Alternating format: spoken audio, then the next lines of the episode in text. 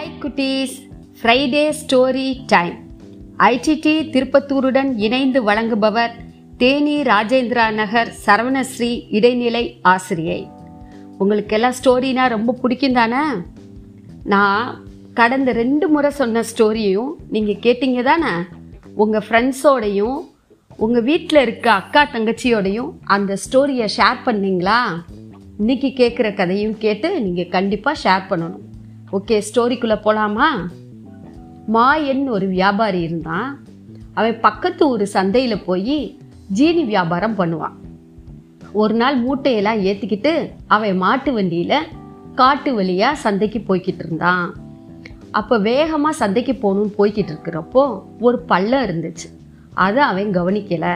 அந்த பள்ளத்தில் அவனோட மாட்டு வண்டி சக்கரம் மாட்டிக்கிச்சு. அவனா இறங்கி ரொம்ப முயற்சி பண்ணி தள்ளி தள்ளி பார்த்தான். நிறைய மூடைகளோடு இருந்ததுனால அவனால் அந்த சக்கரத்தை மேலே இழுத்து தூக்கி விடவே முடியலை. அந்த சைடு ஒரு வழிப்போக்கன் வந்தார்.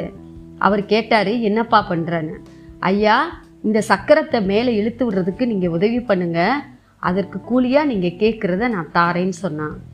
உடனே அவரும் என்ன பண்ணார்னா சேர்ந்து ரெண்டு பேரும் சேர்ந்து முயற்சி பண்ணி அந்த மாட்டு வண்டியை பள்ளத்திலிருந்து மேலே தூக்கிட்டாங்க. உடனே அவனுக்கு ரொம்ப சந்தோஷம். அந்த வழிப்போக்கன்ட்ட மாயன் கேட்டான் ஐயா நீங்கள் இதற்கான கூலி என்ன? கேட்குறீங்களோ அதை நான் தாரேன்னு சொன்னான்.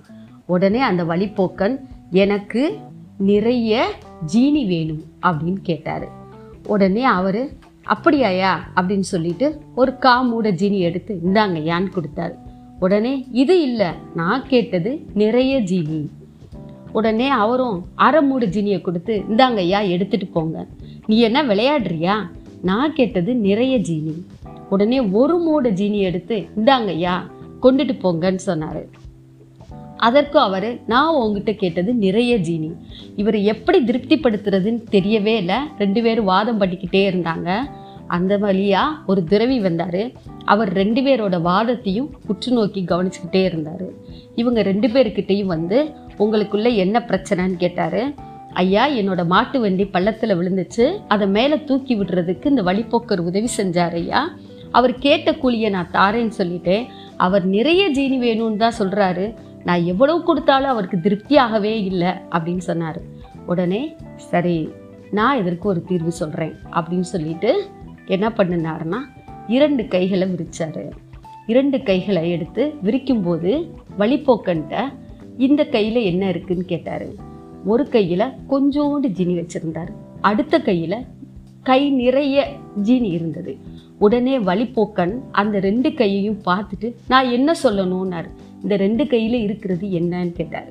இதில் கொஞ்சமாக ஜீனி இருக்குது இதில் நிறைய ஜீனி இருக்குன்னு சொன்னார். உடனே அந்த துறவி நீ கேட்ட நிறைய ஜீனி. இந்தான்னு சொல்லி ஒரே ஒரு கைப்பிடி அளவு ஜீனியை அந்த வழிப்போக்கன்கிட்ட கொடுத்தாரு. உடனே வழிப்போக்கனுக்கு ஐயோ நம்ம பேராசைப்பட்டது பெருநஷ்டமாக போயிடுச்சு.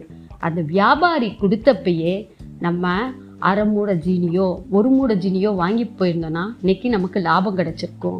அளவுக்கு அதிகமாக ஆசைப்பட்டதுனால நமக்கு ஒரு கைப்பிடி அளவு மட்டுமே ஜீனி கிடச்சிருக்குன்னு சொல்லி மிக வருத்தத்தோடு போனார்.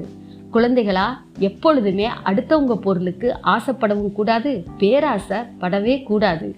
பேராசை எப்பொழுதும் பெருநஷ்டத்தில் தான் முடியும். கதை பிடிச்சிருக்கா? அடுத்த வாரம் புதிய கதையுடன் உங்களை சந்திக்கிறேன். நன்றி வணக்கம்.